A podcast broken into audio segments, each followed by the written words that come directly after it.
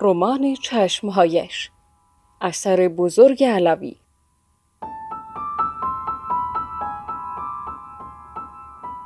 گوینده مریم امیدی. تولید شده در رادیو آرسن.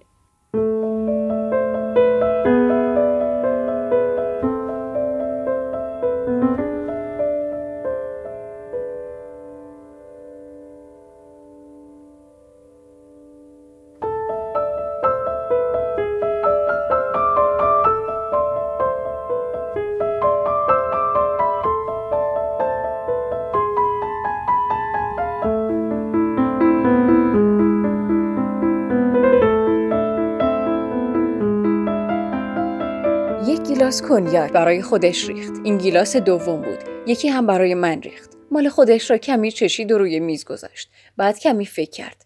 چه داشتم می‌گفتم؟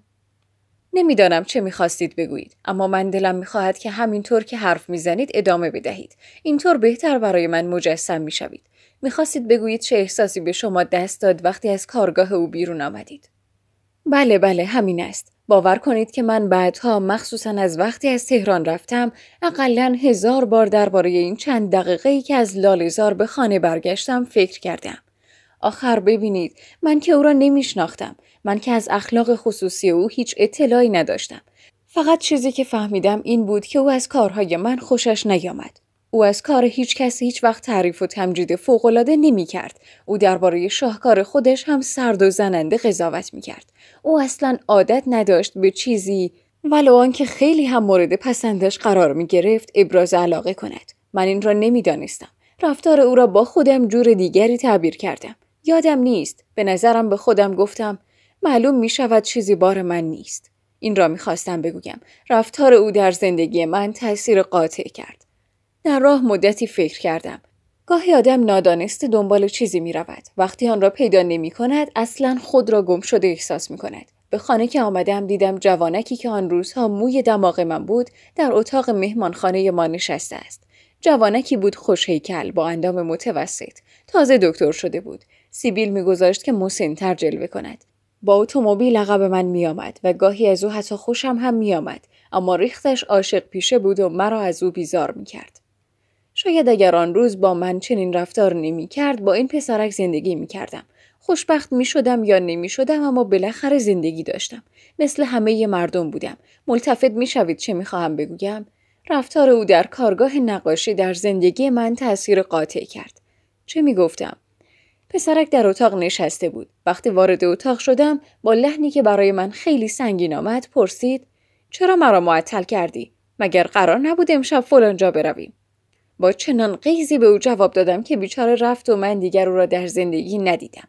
در صورتی که به راستی با هم قرار گذاشته بودیم به مهمانی که به مناسبت روز تولد یکی از دوستان مشترکمان ترتیب داده شده بود برویم. مادرم که به وسیله فز سلطان از طرز سلوک من با او اطلاع حاصل کرده بود چند روزی به من غور زد. مگر با مرد غریبه اینجور رفتار می کند؟ مگر بی خودی مردم را از خود می رنجاند؟ لگت به بخت خودت زدی.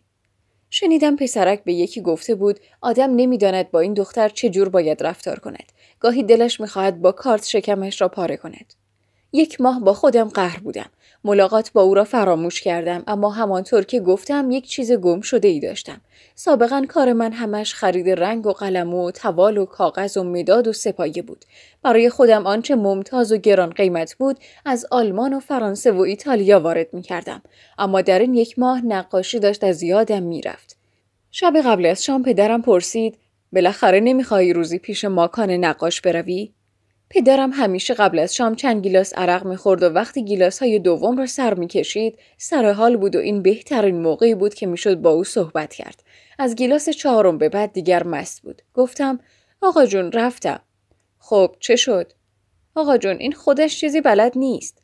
چه می‌گویی دختر؟ آقای سارم الممالک از کارهایش خیلی تعریف می‌کرد. او که دیگر خبره است. مگر ندیدی چه تابلوهای قشنگی در خانهاش دارد؟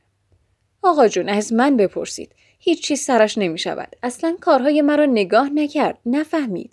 از خودش هم چیزی در کارگاهش ندیدم. چه آدم متکبر از خود راضی. پدرم دیگر حرف نزد. وقتی سر عرق خوری نمی‌خواست با کسی حرف بزند یک صفحه روزنامه را که دست من و مادرم بود بر می داشت و به آن نگاه می کرد. اما من نگذاشتم آقا جون مادرم سرش را بلند کرد و به من نگریست او به خوبی می‌دانست وقتی من با این لح شروع می کنم حتما تقاضایی دارم این را هم می‌دانست که پدرم در برابر هیچ خواهش من استقامت به خرج نمی‌داد مخصوصا وقتی که خودم را پیش او لوس می کردم. پدرم پرسید چیه؟ مرا بفرستید بروم فرنگ یاد بگیرم. اینجا که کسی نیست پیشش بشود کار کرد. پدرم از زیر عینک چشمهای ریزش را ریزتر کرد. نگاهی به من انداخت اما چیزی نگفت. مادرم که آن طرف کرسی نشسته بود و داشت قلیان می‌کشید گفت خوبه خوبه این را دیگر از کجا یاد گرفته ای؟ فرنگ به چه درد می‌خورد؟ به قول خودت آنکه از فرنگ برگشته چه تحفه است که تو بشوی؟ دختر را چه به فرنگ رفتن؟ پدرم سرش را از روی روزنامه بلند کرد و گفت اگر پسر بود عیبی نداشت. آخر آقا شما چرا هرچه او می‌گوید دنبال می‌کنید؟ کی دخترش را تک و تنها به فرنگ فرستاده؟ چرا تنها باشد؟ مگر سرهنگ خودمان سرپرست محصلین نظامی در پاریس نیست؟ پرسیدم کدام سرهنگ؟ پدرم گفت سرهنگ آرام. مادرم گفت پسر خاور خانم نوه عموی آقا جونت. پرسیدم ندیدمش؟ چرا الان چهار پنج سال است که آنجاست شاید یادت نباشد پدرم دیگر حرفی نزد عینکش را از روی چشمش برداشت به من چشمکی زد و گفت فکرش را می‌کنم دیگر دست بردار نبودم. در غیبت مادرم چرخ پدرم را چنبر کردم تا اینکه بالاخره به فرنگ رفتم. چه چیزها دارم به شما می‌گویم؟ نمی‌دانم گفتن اینها لازم است یا نه اما اینطوری که گفتم برای خودم بهتر است. دلم می‌خواهد همهاش را تعریف کنم.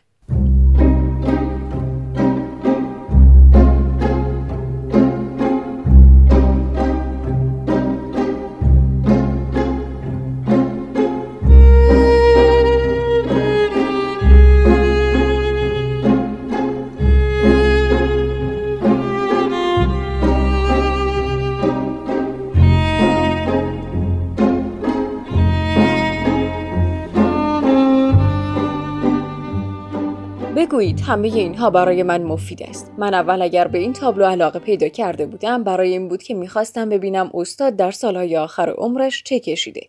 اما حالا دیگر به زندگی شما هم علاقه من شدم و می‌بینم که تار و پود زندگی شما در هم بافته شده تا کسی شما را نشناسد استاد را نخواهد شناخت. درد همینجاست. اشتباهی که خودم هم می‌کنم. مرا هیچ کس نشناخته. خودم هم خودم را نشناختم. استاد شما هم اشتباه کرده. ببخشید خانم اما تمام کسانی که پایبند به اصول در زندگی نیستند و از این شاخه به آن شاخه میپرند همینطور فکر می‌کنند. آقای نازم خواهش می‌کنم حرفای شاگرد مدرسه ها را به من نزنید. قبل از شما کسان دیگری همین پرنسیب ها را به رخ من کشیدند. دلیل ندارد که آنقدر مرموز باشید. مرا مسخره نکنید. خواهید دید که اینطور نیست. بدبختی من همین است. این جمله را با چنان لحن غمانگیزی ادا کرد که من متاسف شدم و از نیشی که به او زده بودم پشیمانی به من دست داد. می‌دانید چرا همش را برای شما می‌گویم؟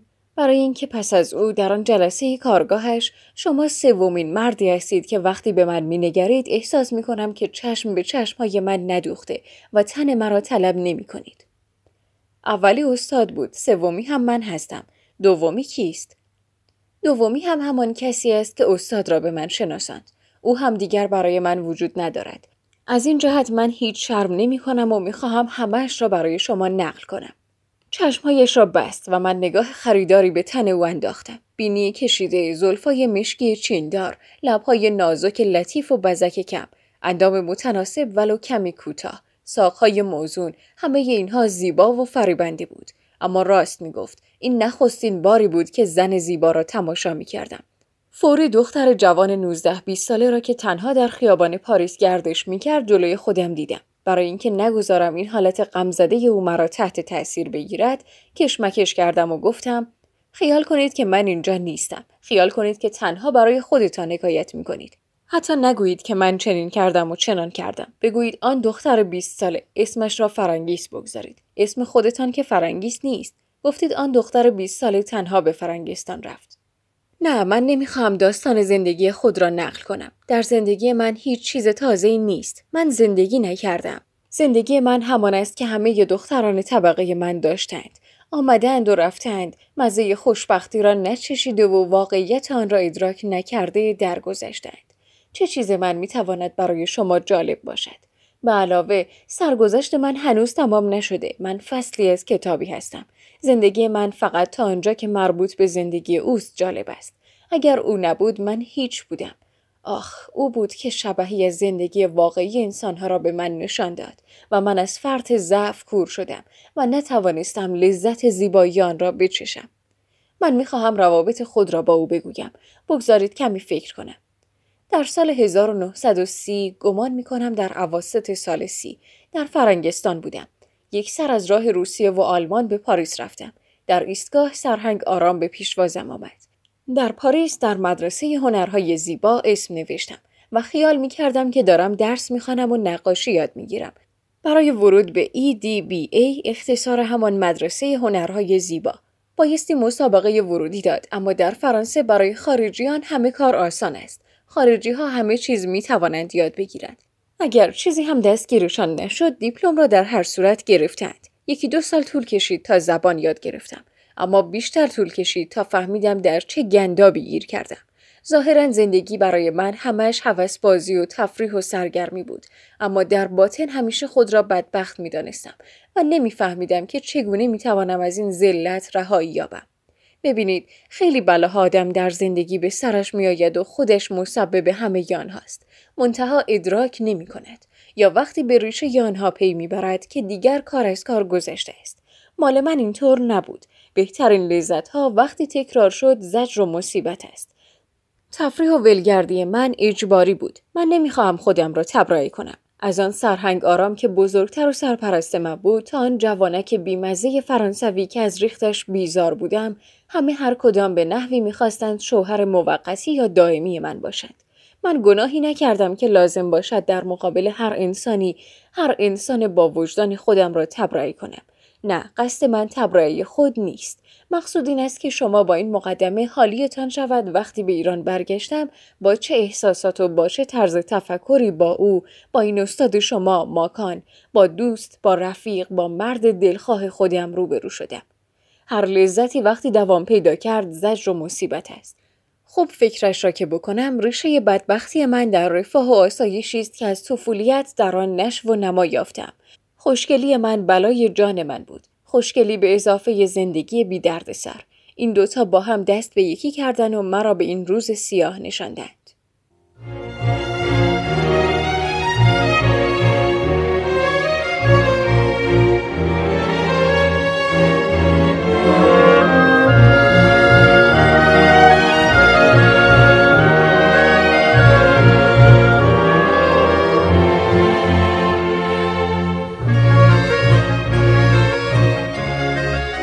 افتخار، احترام همه اینها خوب، سودمند و کامیابی است. اما هر آدم مشهوری دلش می‌خواهد گاهی میان جمعیت گم شود. می‌خواهد میان مردم بلولد. لذتهای آنها را بچشد دلخوری آنها به سرش بیاید آن وقت رفاه و آسایش برایش لذت بخشتر است اما وقتی همه کس او را می‌شناسند و همه مردم او را با انگشت نشان می‌دهند دیگر آزاد نیست آن وقت دیگر شهرت درد سر آدم می شود. خوشگلی من هم همینطور بود. در EDBA پروفسور پیر هم که با من صحبت می کرد بیشتر به های من می نگریست تا به کار ناقابل من. اصلا فراموشش می شد که به من باید درس بدهد. بی خودی و نادانسته از کار من تمجید می کرد. دانشجویان سر من با هم دشمن خونی بودند. هر کدام یک لطف سرسری مرا به رخ دیگری می کشندند. چقدر دلم می‌خواست در مدرسه سر کار آنجا که دل من از فرط شوق میتپید آرام بودم در آن زمان هنر نقاشی برای من جای هر عنایتی را می‌گرفت عشق، شوهر، افتخار، احترام اینها در مقابل شعله شوق هنر دود قلیز کور کننده ای بودند. یک روز در کارگاه مدرسه ناگهان متوجه شدم که بیشتر دانشجویان دارند طرح صورت مرا می‌کشند. این اواخر که با سرهنگ آرام به مجالس شبنشینی سفارتخانه ها و وزارتخانه فرانسه می‌رفتم روزنامه نویس ها داشتند از صورت من پول در می آوردند. یک جوجه نویسنده فرانسوی یک رمان درباره من نوشت. سرتاسر سر داستان شرح عشقی بود که به یک دختر هندی در دل می پرورند. در تئاتر، در سینما، در کنسرت، در گردشگاه های عمومی، در پیلاق ها، در سخنرانی ها، هر جا که می رفتم همه چشم ها متوجه من بود و من از این وضع زجر می کشیدم. همه مجیز مرا می‌گفتند از همه بدتر رفتار هموطنان خودم بود آنها که دست رد به سینهشان زده بودم همه جا پشت سر من آنچه ناشایست بود می‌گفتند حتی یکی از آنها نامهای به پدرم نوشت و داستانها از من نقل کرد که باور کردنی نیست پدرم مرا خیلی دوست می داشت و از همین جهت به من اطمینان کامل پیدا کرده بود و طبیعی است که به این نامه ها نمی توانست در رفتار او با من اثری بگذارد. اما از وقتی که با کسی به مناسبت صفتی که دلپسند من بود گرم می گرفتم. اینها دیگر مرا می پرستیدند و حاضر بودند سر من چاق و کشی کنند. اما دوستی آنها مرا عذاب می‌داد. چون جوانهای خوبی میان آنها پیدا می شدند. با آنها دوست می شدم. مثل برادر آنها را دوست داشتم. حاضر بودم برای آنها همه جور فداکاری کنم. به من کتاب می دادند. می کوشیدند مرا برای یک زندگی مفید جلب کند. گاهی از من سوء استفاده سیاسی می کردند. بسته های پستشان را به من می‌دادند و من آنها را به ایران میفرستادم. وقتی پهلوی من بودند همش از حوزه و کنفرانس و میتینگ و دمونستراسیون صحبت می کردند. از سیاست، از استبداد، از رژیم پلیسی ایران، از فقر و مزلت مردم حرف می زدند و من لذت می بردم که دارم با آنها اخت می شوم. اما همه اینها یکی یکی به من دل می باختند و ارزششان در نظرم کم می شد. می بینید که با چه بدبختی دست به گریبان بودم فقط یکی از آنها استثنا بود خوشبختانه آن یکی نامزد داشت و با او زندگی می کرد. من هم توانسته بودم اطمینان این دختر ملوس را جلب کنم و به او بفهمانم که به نامزدش نظری ندارم. این تنها دختری بود که مرا دوست داشت و خدا می‌داند شاید هنوز هم دوست دارد. همین جوانک که نقاشی یاد می گرفت و همیشه علیل و ناخوش بود همو باعث شد که من در فرنگ هم از سال چهارم به بعد دائما به فکر استاد باشم و وقتی به ایران آمدم هیچ چاره نداشتم جز اینکه او را ببینم و با تمام نیروی خود به خدمت او کمر بندم. از این یک جوان گذشته بقیه کسانی بودند که در نبرد با من واخورده بودند و یا در خیال پیروزی بر من کاخها در سر می ساختند. نتیجهش می‌دانید چه بود؟ من می‌گویم. به شما صریحا می‌گویم تا بعد آسانتر بتوانم از خود دفاع کنم. تا بعد بتوانم شما را متقاعد سازم که او استاد چه اشتباهی کرد. این چشم هایی که از من ساخته مال من نیست. نتیجهش می‌دانید چه بود؟ نتیجهش این بود که من کینه ای از این اشاق ابله به دل گرفته بودم و از زجر آنها لذت می بردم. کیف می کردم آنها را بچزانم. هرچه آنها دیوانه تر می شدن من سخت تر می گرفتم. این دیگر زندگی من شده بود. نقاشی، تحصیل در فرنگستان، در EDBA اینها دیگر وسیله بودند برای سرگرم کردن من. بگذارید حادثه‌ای که در زندگی من اتفاق افتاد برایتان بگویم. اگرچه ارتباطی با زندگی استاد ندارد اما دلم می‌خواهد این پیش آمد را آنطوری که در واقع بود برای شما نقل کنم گمان می‌کنم آن وقت مرا بهتر خواهید شناخت